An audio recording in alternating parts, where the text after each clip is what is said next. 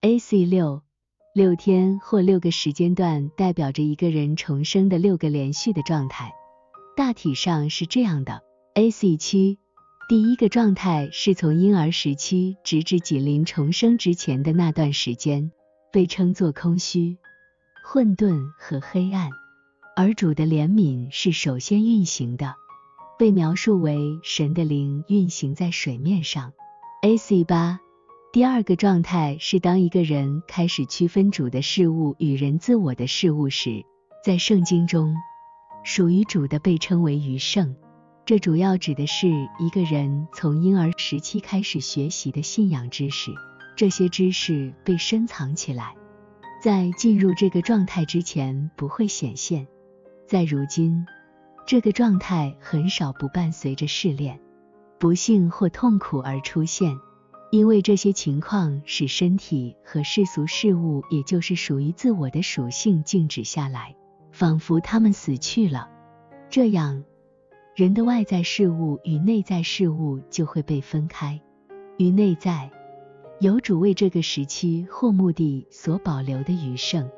AC 九第三个阶段处于忏悔的状态，在此状态下，人出于他的内在。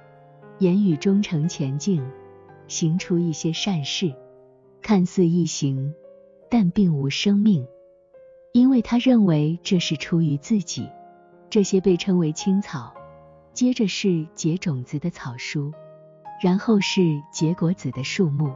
AC 十第四个状态是当人被仁爱所感动，并通过信仰得到启示。虽然他之前曾虔诚的说话并做过善事。但那都是出于试炼和困境的状态，而不是出于信仰和仁义。因此，这些现在在人的内心中被点燃，并被称为两个大光。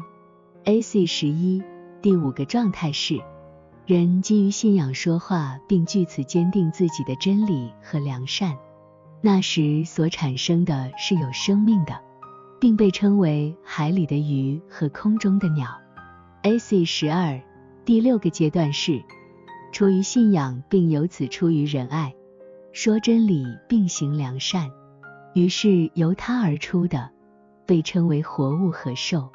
于是他那时既基于信仰，又基于仁爱来行事，因此成为一个属灵的人，被称为形象。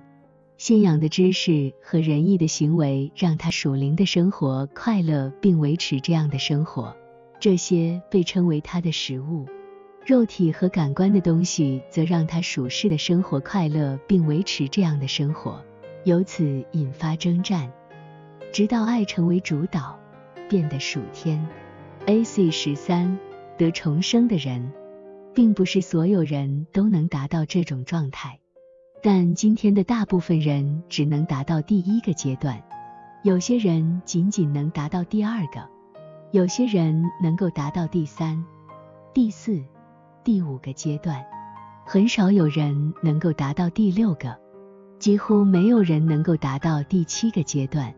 AC 十四，在接下来的部分，当提到主时，我们专指世界的救主耶稣基督。并且只用主这个称呼，而不添加其他名字。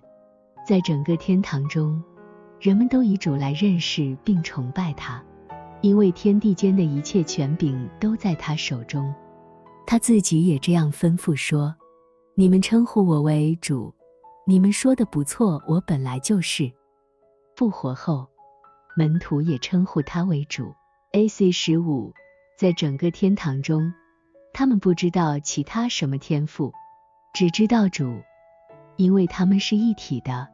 正如主自己说的：“我就是道路、真理、生命。”腓力对他说：“求主降父显给我们看。”耶稣对他说：“腓力，我与你们同在这样长久，你还不认识我吗？